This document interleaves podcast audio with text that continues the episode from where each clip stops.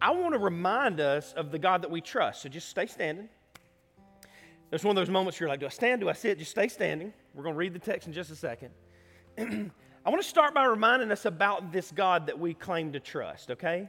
So, who is God? This is what Scripture says that God is, all right? So, it'll be on the screen above as well as I read through it. Um, God is infinite, which means this that He's self existing, that He has no origin, that He was before time began. He's infinite, He's immutable. It means He never changes, He's perfectly consistent. Unlike us, God's not fickle. The God that we trust is self sufficient, meaning He has no needs, He's perfectly content in and of Himself. He is omnipotent, He's all powerful. Um, there's no kryptonite, there's no vice that can stand in His way. He's omniscient, He's He's all knowing. He sees all of time space history linearly from beginning to end and beyond both of those. He's omnipresent. He's always everywhere at any given millisecond. He alone is wise. Every single decision that God makes is perfect and right. He alone is faithful, which means this He's unchanging, He's true, He's totally dependable. He alone is good. His actions are unceasingly of goodwill, even when we don't understand it.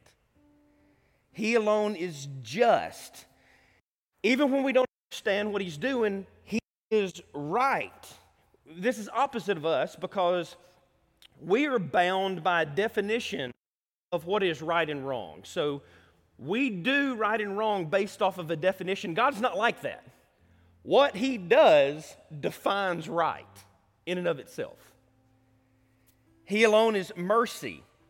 He's marked by utter compassion and kindness.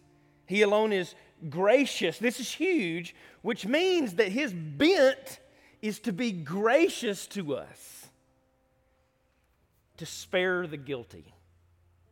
He alone is love. He birthed and sustains all emotional affections and commitment that exists in the universe. He alone is holy. He's sacred. He's set apart. He's different. He's pure. He's unstained. And He alone is glorious. Meaning, that He's the only thing in existence that is truly awesome. Bill and Ted don't get to use that word, that's God's word. He's awesome.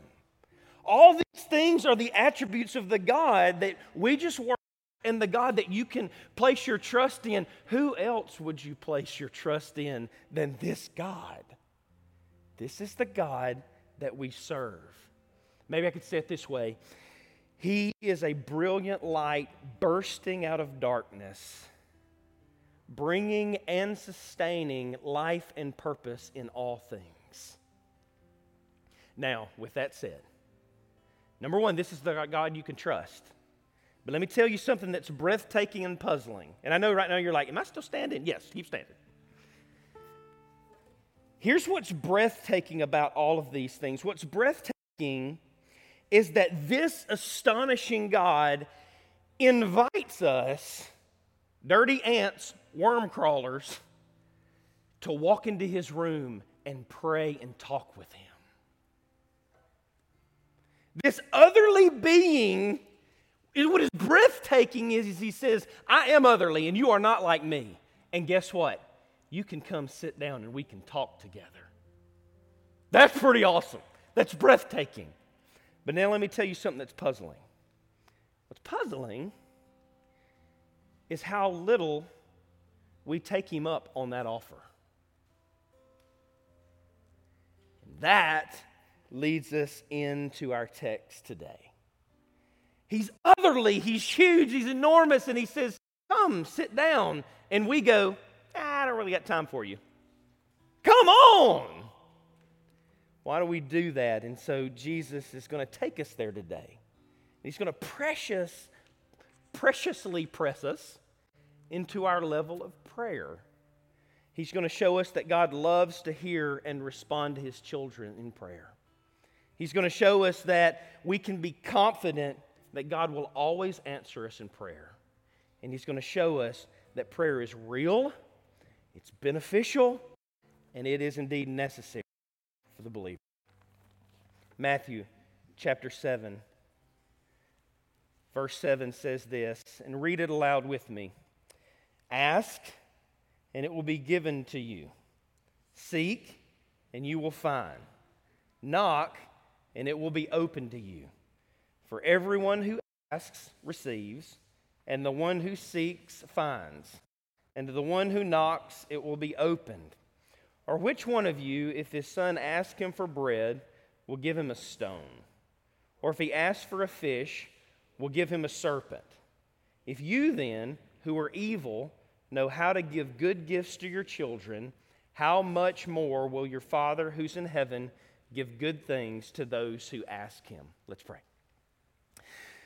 Well, Jesus, thank you that we can indeed trust you and that you, in turn, the trustworthy one who sacrificed himself, tell us that we can trust our Heavenly Father. So I pray today that we are mesmerized at the fact that we can trust you, that you are distinctly other, that, that we do not deserve to enter into your presence because you're unblemished. Yet, you invite us and bid us come.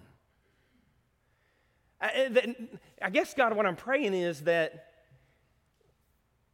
we would have more astonishment and amazement and love and affection and hope in you today because of the way in which you bid us pray. And that we wouldn't treat that flippantly, Lord. And so, Jesus, grow in us a desire to pray as a church, grow in us a desire to pray as families, grow in us a desire to pray as individuals who you love deeply. Jesus, it is in your precious name we pray these things. Amen. Be seated. Well, welcome to Safe Haven. My name is Troy Nicholson, and I'm one of the teaching pastors here at Safe Haven. Um, we go straight through books of the Bible. We're in the book of Matthew. We've made it to chapter 7. We're going to be in verses 7 through 11 today. And um, we've been journeying through what's called the Sermon on the Mount, where Jesus is contrasting how the Pharisees' religion looks and then how um, Christ's religion looks, what the gospel looks like. And we're learning all kinds of things. And so today we've got before us, it's, it's a very simple yet power packed message as we kind of look at what is prayer. Now, if you'll remember, if you were with us in chapter 6, and, and if you weren't with us in chapter 6, please go back to the website. You can pick back up. Jesus has already taught in the Sermon on the Mount once on prayer, but he did so in a negative way. As a matter of fact, he looked at the Pharisees and the way they were praying, and he says, Here's what prayer is. Don't do it this way. This is a horrible way to pray. Um, this is self serving. This is self sufficient. Uh, this is for show. This is an, a negative way. And so Jesus did that in chapter 6. And we, we might look at that passage and go, Well, gosh almighty. Because that's what we would say in Tuscaloosa, gosh. Uh, well, gosh if the Pharisees, the religious, the, the best of the best, didn't know how to pray, then oh boy, should I ever even attempt to pray. And it might leave us with that way. And so I believe Jesus, kind of knowing this, then comes to chapter 7 and positively addresses prayer. So, chapter 6 is don't pray like the Pharisees. And then that's where we have the Lord's Prayer Our Father who art in heaven, hallowed be thy name. Got it? Okay? And now he comes back with chapter 7 and goes, This is what prayer should look like. And hopefully, this will leave us going, not, oh boy, I shouldn't attempt to pray. Hopefully, we'll walk away today going, Man, prayer is this gracious gift that I should cherish and nourish and cultivate, that I should pour time and energy and effort into. This should be the theme of my life. It should be the aroma. When somebody walks in my house, it should have the aroma of Yankee candles, sure, but the aroma of, of prayer. Should saturate everything that we do. And so, what Jesus does in this passage is he gives us five reasons, and there's probably more, but there's five that I see. He gives us five reasons that we should be joyful and we should pack in and be confident in prayer. So I'm just going to walk through these real quick, real quick, real quick, and let's just see how they land, okay? So, where are you at in your level of prayer? And if it's low, and you, if you don't find much joy in prayer, my hope is, is that Jesus' words makes you go, yes, this should flourish in my life, okay? So here we go. Reason number one you can be joyfully confident in prayer is this. I think Jesus' use of this repetition, promising us that it is indeed okay to make requests to our dad. And so, three times we just read the word ask. He repeated the word ask three times. Two times he used the word and encouraged us to seek. Two other times we're encouraged to knock. So it's this repetitive thing. And so anytime there's repetition in Scripture, there's a point that's trying to be driven home. Jesus here encourages us to pray by repetition. He says, You can ask, you can ask, you can ask, you can seek, you can seek, you can knock, you can knock. And so, this repetition, why is it hard for us to pray even after we hear Jesus giving us this type of repetition? Well, here's some reasons I think we still find it hard, even after repetition. Because from an early age, even with teachers, we are taught that before we speak, we are to quietly what? Raise our hand, right? And so all the teachers in this room are like, yes, that is how it should be. We're taught that from an early age. Before you speak, you need to raise your hand and first be acknowledged. That's one of the reasons I think we find it hard, even after repetition. And some families even go the next step. And y'all may be one of the families in here um, to where you train your children not to raise their hand, but from early age, you train them to walk up to you and to place their hand on your arm or your lap or something like that, and they can't speak until you do what? Until you acknowledge them. Now, some of y'all do that. Some of y'all are looking at me like crazy, like, what on earth parent would do that? And then some of you are like, dadgum right, that's what we do, right? So I can see that on your faces all across the room, but we're, we're taught that. And so even when Jesus hammers us with repetition, ask, seek, knock, we go, but first I feel like I should raise my hand or at least touch you. Or maybe the cultural proverbs that we hear. Something like this fill it in for me, say it loud, all right? It works better in church when we talk to each other, all right? We're told to only speak when spoken to. Right, so all of these things we hear, but Jesus is the opposite of that. Jesus goes, no, no, no, just get after it. You don't have to raise your hand. You don't have to come touch me. You don't have to live by the proverb, only speak to me when you are first spoken to, which is, I think, a lot of us think of God in those terms. And he goes, No, no, no, you just come. come and let's talk. The picture here is what's going on all across the country right now.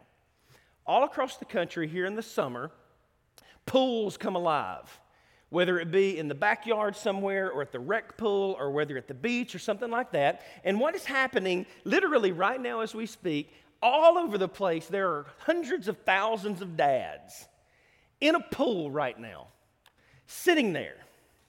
And little Johnny or little Sally is up on the side, and he and she is scared to death. But what is dad doing? He's got his arms up and he's going, Jump, Sally. And she goes, I don't want to. no, no, jump, Johnny. But dad, I will drown. And then the dad goes, No, no, no, jump, jump, jump. So much so that they kind of get everybody around them going, Jump, jump, jump. And then becomes a chorus of chants, and little Johnny and little Sue and Sally are, are freaking out, you know. But the whole point is the same. The dad's going, You can trust me in the way that you can trust me as I keep on telling you, jump, I got this. You don't have to rest in your ability. Please jump and find strength in my arms. So, number one, Jesus encourages we should pray, and he repeats it over and over and over to hammer it into our hard heads that it's not our ability to come to him in a great eloquence. We just come and we rest in his strength to hear and to work. And he repeats that over and over and over. I think that's number one that I see. And then number two, Jesus' use of the seven attached promises to convince us our dad will indeed respond when we pray.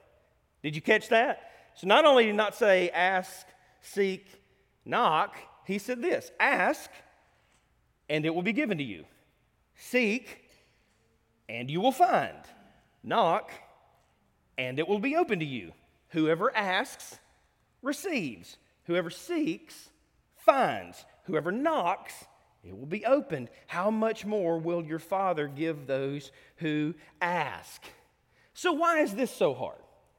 Well, even after we see that, that Jesus gives us attached promises to his commands and repetition, it's still hard for us because ignoring is part of our culture. And we attach our ignoring to God and we think that he will respond in the same way.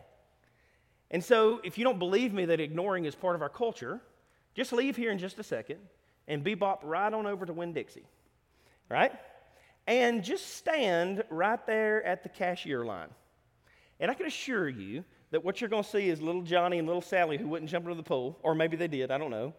They're now going through the store with mom and dad, and they, they get up there to the uh, checkout line, and it's a brilliant marketing strategy somewhere, somewhere, uh, there was a CEO going, How are we going to sell all these little knickknacks? And somebody goes, Just stick them at the checkout, right? You know what I'm talking about? Little candies everywhere.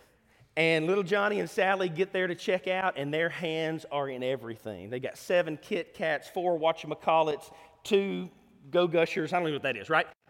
They, they're like, Mommy, Daddy, can I have this? And what does Mommy and Daddy do? Ignore or say, no, no, no, no, no, no, no.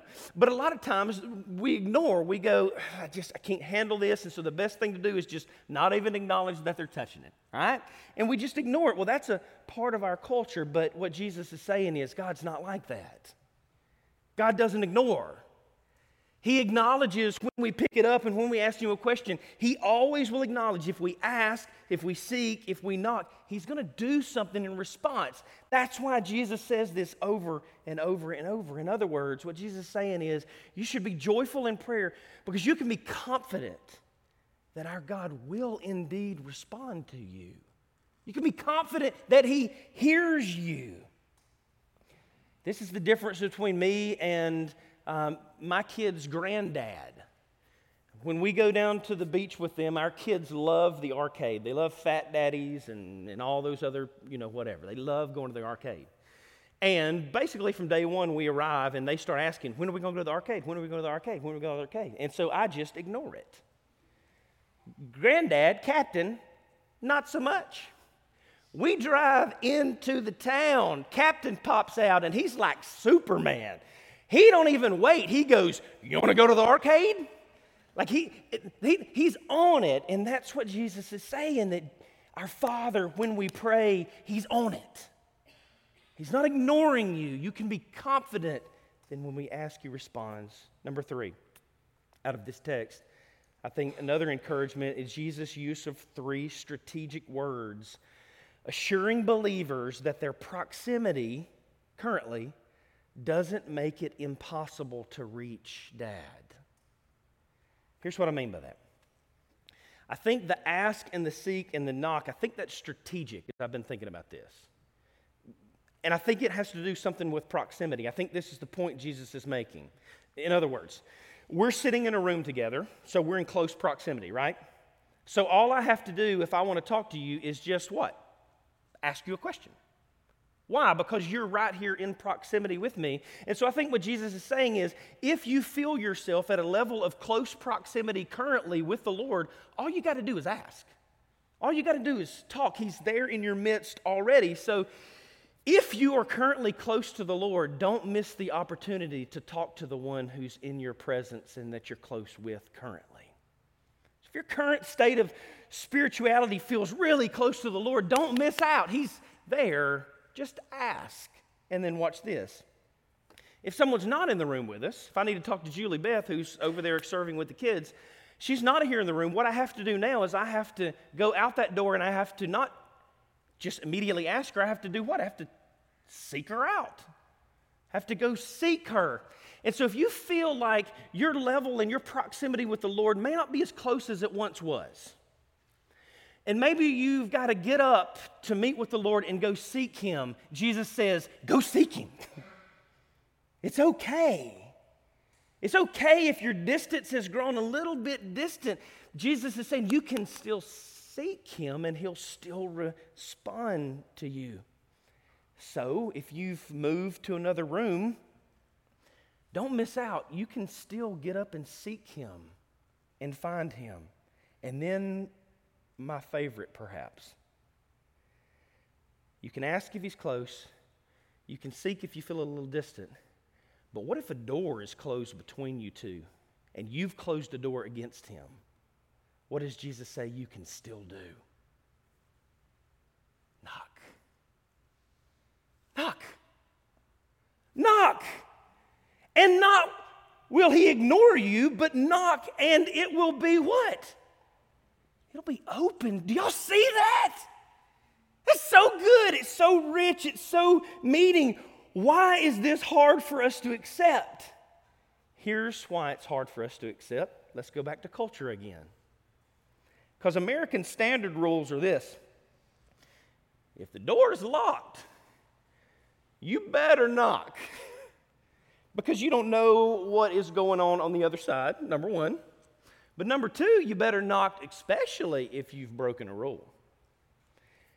You can walk up to any of my kids and ask them um, when a rule is broken and dad goes into hibernation in his room and shuts the door, does he want to talk to you at that moment or not? And they'll probably say, he don't want to talk to us. And if they're dead honest, they'll go, and we don't want to talk to him either right? Because there's that tension, there's that a rule has been broken. And in our culture, if a rule has been broken and separation has occurred and a door has been shut, and y'all know right now between amongst yourselves, right? When that happens, give them space, wait till they come out of the room. Because the standard response is this if you knock when something has been broken, you'll get a response based off of your level of current importance.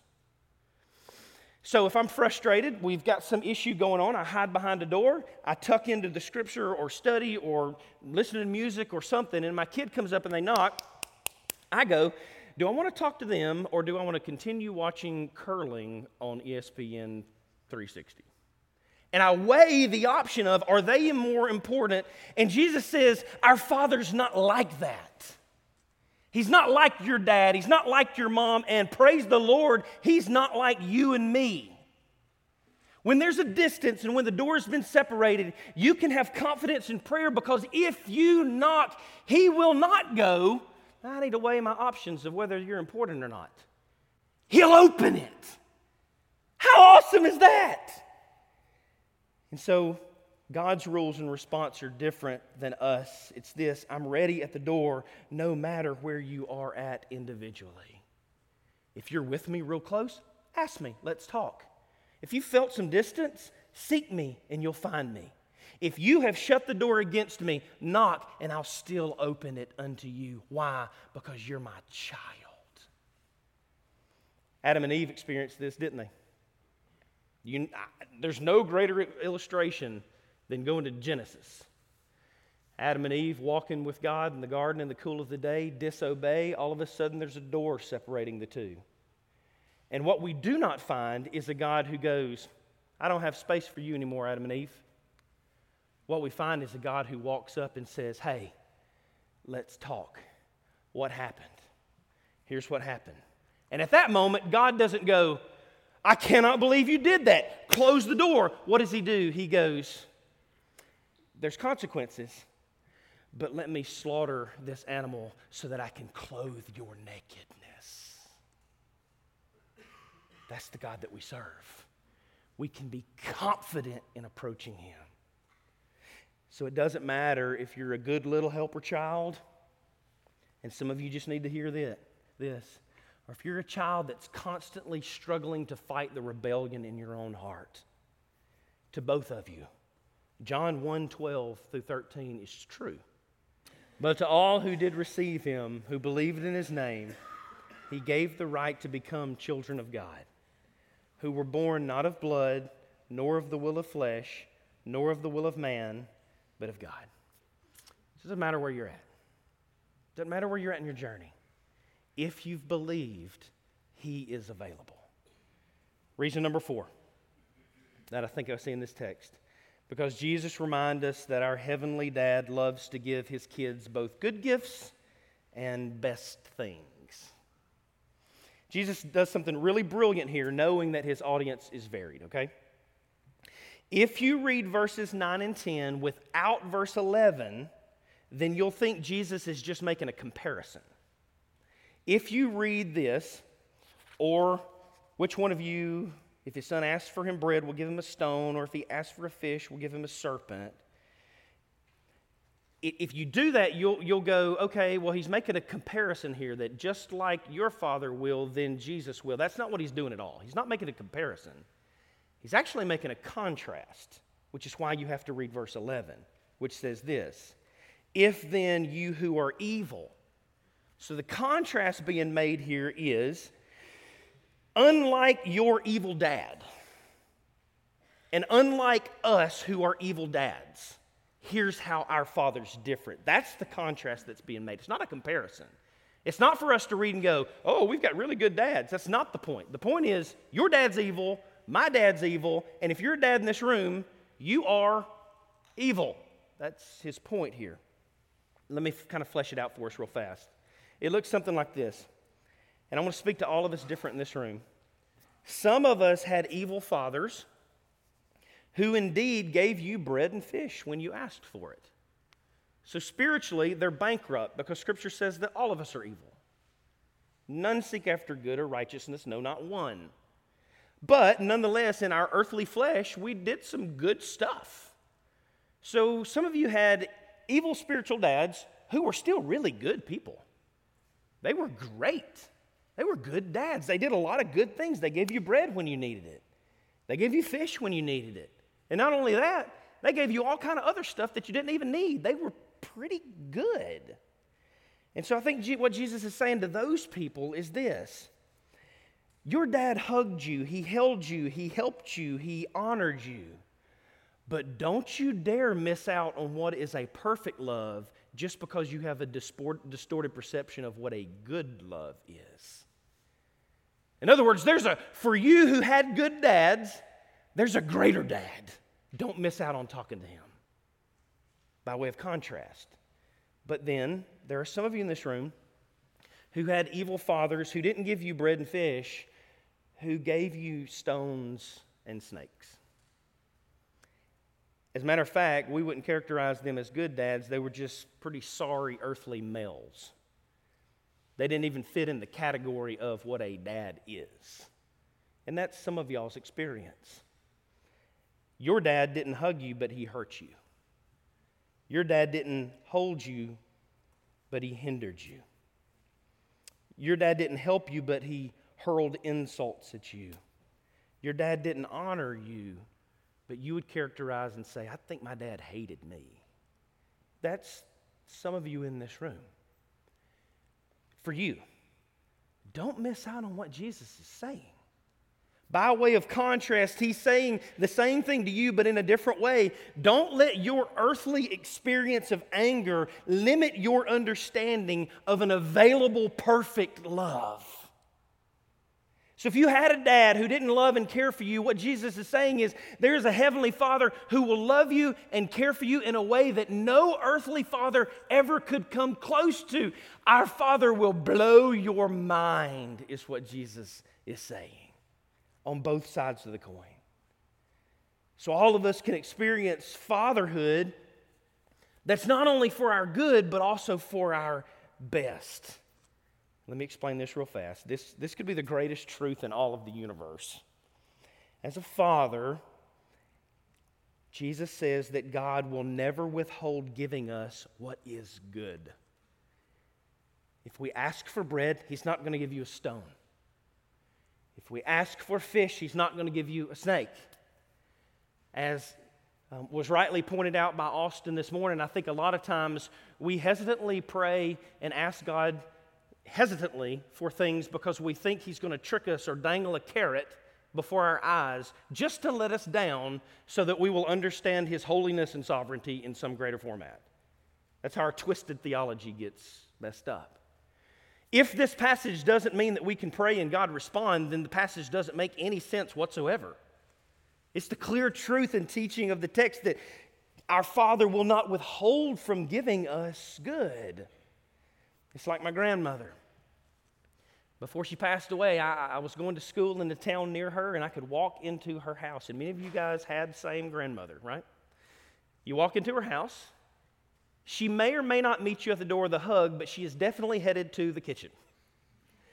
And as soon as she goes to the kitchen, she's popping pizzas in the oven. You're like, Grandma, I just came by to see. you. And she says, I know, but you're hungry. I'm like, I didn't think I was hungry, but now I think I am hungry and you sit down and then she, she pops the, the pizza in front of you and then, then you're sitting there eating your pizza and you're like grandmother what you doing? She's like well i'm making some dumplings. I'm like why are you making dumplings? She says well it's because you need it because that pizza's not big enough. And you're like grandmother this is a 15 inch pizza. She wheels out there and then as soon as the dumplings come she goes now you need some pie because you need to grow. You're a growing boy and you're going to need this pie. Like grandmother nobody needs pie just listen to the Dr. Phil, okay? Nobody needs pie. And, and she's, she's always wanting to give you good. And, and so Jesus is saying, Your Father knows how to give you good things. Trust Him. But here's the greater truth the greater truth is that He also will give you what is best, which sometimes mean withholding from us what we think is good, but really isn't for our good. It's also like grandma. Grandma'd stuff you and gorge you, but at some point, grandma knew that she had to send you back home and she didn't want to send you home sick. So I'd go, Grandma, man, those cookies, those oatmeal raisin cookies, I could, eat, I, could eat, I could eat seven of them right now, okay? Those oatmeal raisin cookies are so delicious. And Grandma goes, Hey, Troy, listen, you've already had three of them. You don't need four because it's going to make you sick. And so, out of love, she withholds it, even though I thought that was what was for my good.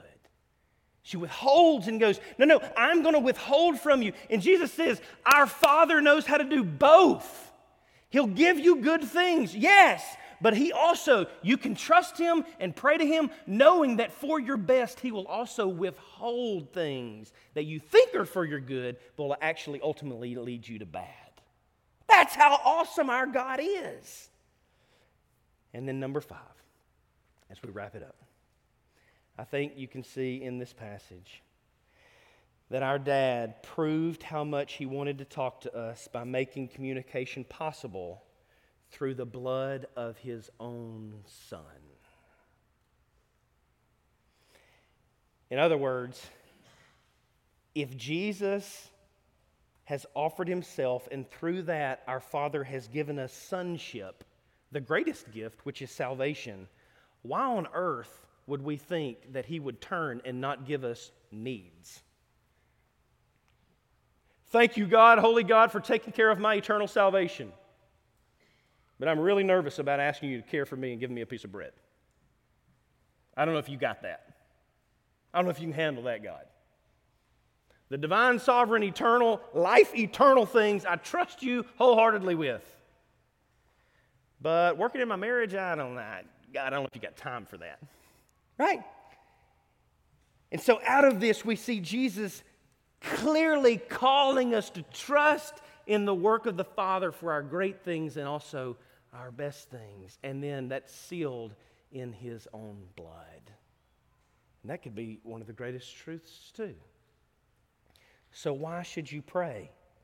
Well, Jesus repeated that you should pray. He attached promises to convince us you should pray. He used strategic words assuring us that no matter our proximity, you can still come. He reminds us that our dad loves to give us good things and withhold bad things, giving us ultimately the best thing. And then finally, he proved it by opening and unlocking the door to communication that was sealed off from us because here's how the gospel works.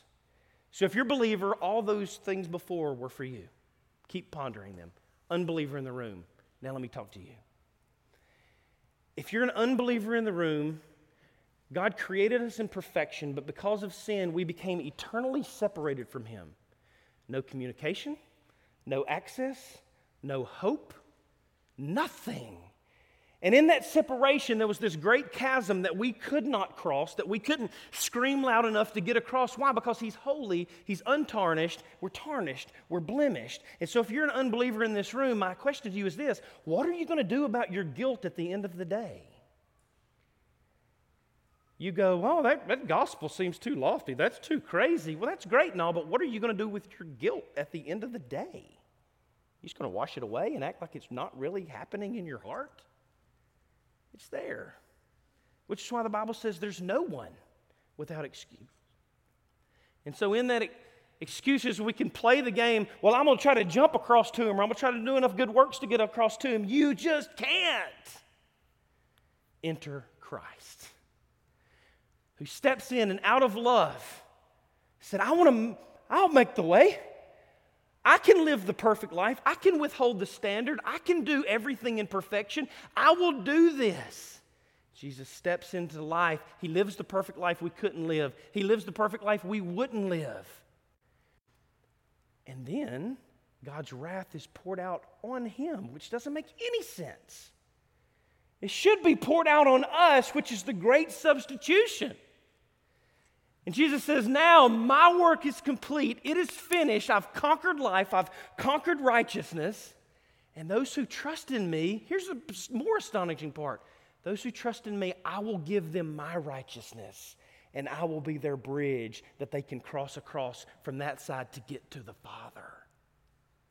And everyone who does that doesn't trust in his own work and gets access to the Father, not only to seek him, not only to knock on his door, but to sit in his very throne room and pray and talk to him one on one. So, unbeliever, why would you say no to this man? He not only holds your access to communication with the Father, but He holds your eternal life and presence with the Father in His work. Repent of your sin. Trust in the finished work of Christ today. Lean not on your own understanding. In all your ways, acknowledge Him, and He will give you life. And so, with that said, man, if you're a believer, we have no excuse to be prayerless. Zero. Strap it on. Let's go. Open the door, pray, work, labor. Let's press in. Let's be a church marked as a people of prayer. Not because it's our work, but because it's our joy. It's our privilege. An unbeliever, man, this passage calls us what do you do with the Son? The Father has made access available to you. And at the end of the day, as you stand before the Father, it won't be, I did enough good, I did enough righteous things, I tried my best. None of that will work. What'll happen is, what did you do with my son, who I slaughtered so that you could have access to me? Give your life to him today. Well, that's all of Matthew chapter 7.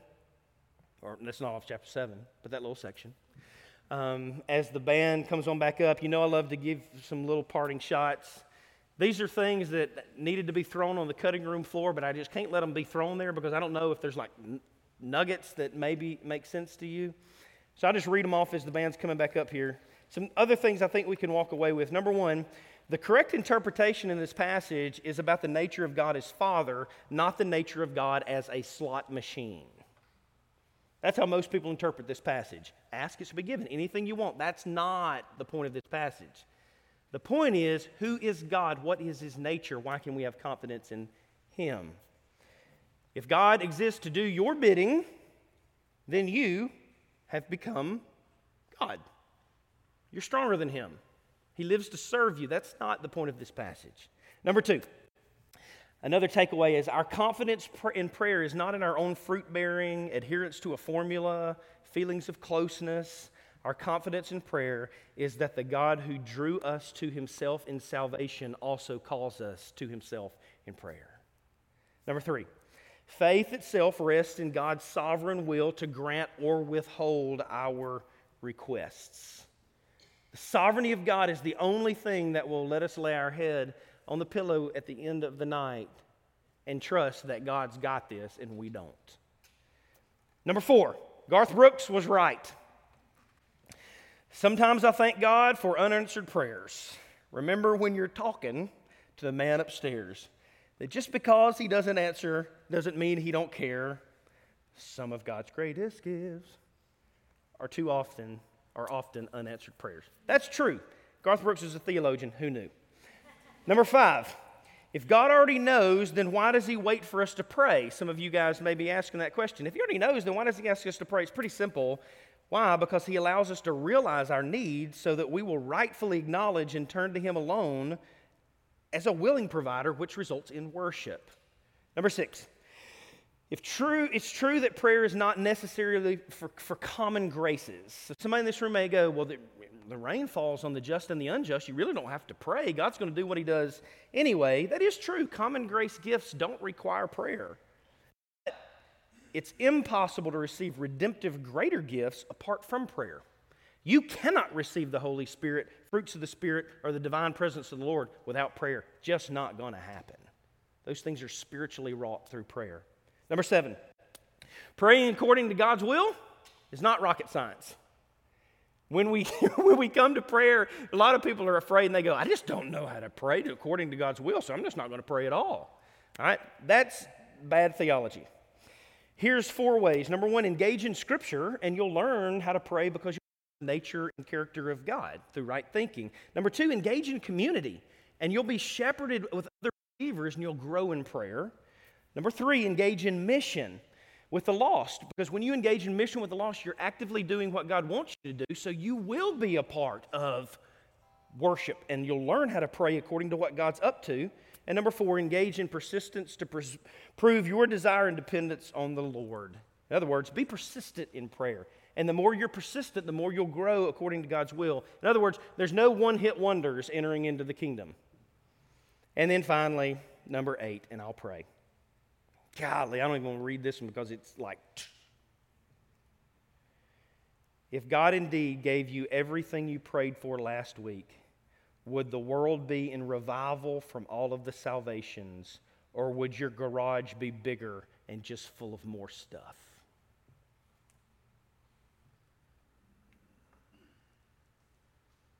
Let's pray.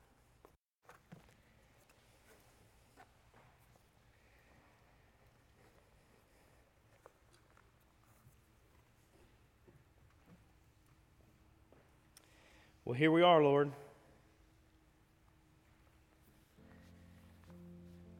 Now engaging in what this whole text has compelled us to do to pray.